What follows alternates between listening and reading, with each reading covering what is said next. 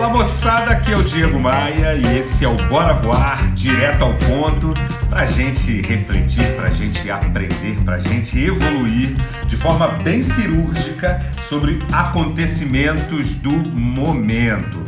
O Bora Voar está disponível para você em algumas, em alguns formatos. Essa edição direto ao ponto, a gente comenta uma situação do momento para aprender com isso. Tem o Bora Voar diário, numa versão mais inspiracional, com as minhas mensagens de otimismo, de empreendedorismo, de evolução. Tem o Bora Voar, versão estendida, onde eu converso com pessoas que podem ajudar a gente nessa jornada, na evolução dessa nossa jornada. Mas vamos aqui direto ao ponto. Você deve ter visto, você deve ter acompanhado na semana passada o McDonald's, o grande McDonald's, tirou do cardápio aqui no Brasil os chamados novos Mac Picanhas.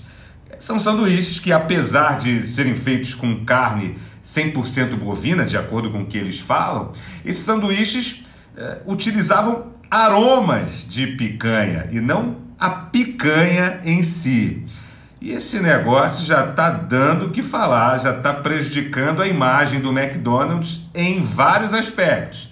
Já tem ó, o CONAR, que é o Conselho de Autorregulamentação Publicitária na cola desses caras, é, é, órgãos de defesa do consumidor, Ministério da Justiça já pediu esclarecimento e até o Senado Federal já pediu também informações a respeito dessa situação.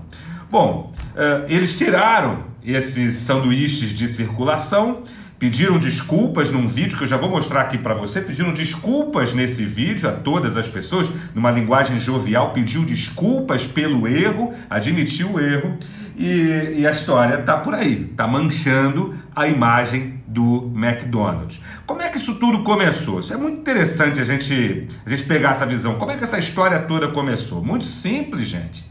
É, um internauta que já tinha anos atrás é, identificado que num produto Nestlé não era feito com chocolate alpino, era feito com chocolate comum. Então é um internauta cri-cri que vai atrás, sabe? Esse perfil de cliente cri-cri que vai atrás da informação, que quer saber tintim por tintim, sabe? O que, que é feito, como é feito, como é entregue.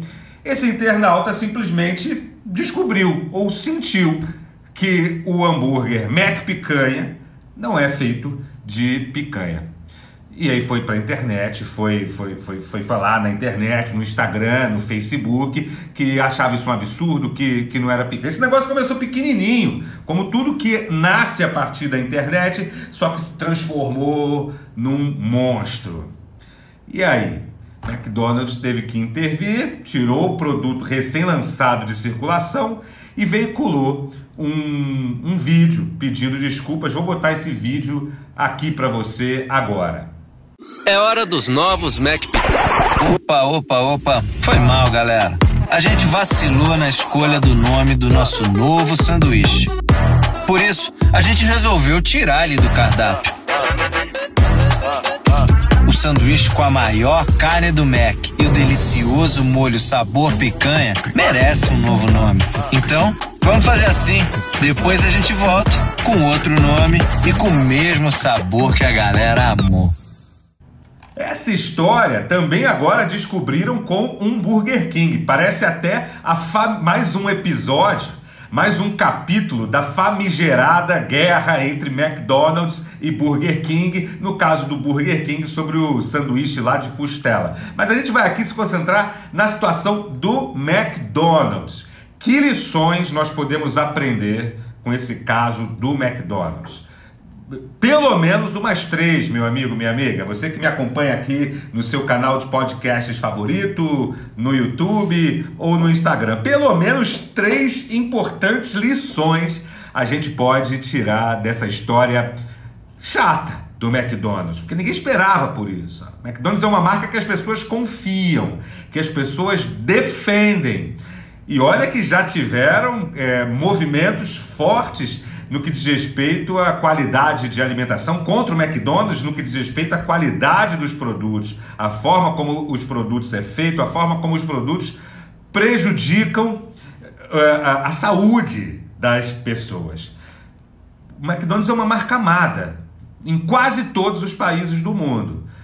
Que lições a gente pode tirar disso? A primeira, a primeira, não importa seu tamanho, eu acho que a gente tem que ser 100% honesto com o cliente. Se o produto é feito com uma determinada composição, se o serviço é feito de uma determinada forma, isso tem que ser informado para o cliente. Não dá para a gente trazer uma perfumaria, sabe? Utilizar palavras bonitas ou nomes que não competem àquele produto, porque o cliente está de olho. A internet chega junto e descobre. Seja você uma pequena empresa de bairro, seja você uma multinacional como o McDonald's. Essa é a primeira lição. Fala a verdade. Segunda, não desmereça as reclamações dos seus clientes, por menores que sejam essas reclamações. O negócio começa pequenininho ali, começa pequenininho ali na tua página no Facebook, uma reclamaçãozinha lá no Reclame Aqui no seu Instagram. Trata essa, essa, essa, essa reclamação. Trata enquanto ainda é tempo. Não desmereça a reclamação do cliente, por mais louco, por mais lunático, por mais mimizento que ele seja. E terceiro, ó, errou, viu que errou com o cliente, não foge da raia. Pede desculpas e corrija o erro rapidamente uh, o game, esse game que nós estamos vivendo, também é da empresa que reconhece rápido, também é do profissional que reconhece que errou rapidamente e resolve. Não fica jogando para outra pessoa o problema que ele mesmo causou. Esses são os três ensinamentos iniciais que a gente pode ter com o caso do McDonald's. De repente a gente volta com outras sacadas. Eu quero te ouvir. Quero que você vá a, ao direct lá do meu Instagram e diga qual é a sua opinião a respeito do caso dos Mac Picanhas, que de picanha não tinha nada. Eu sou Diego Maia, essa é mais uma edição do Bora Voar direto ao ponto, para a gente estudar, para a gente aprender sobre as situações no nosso dia a dia. Bora voar? Bora voar?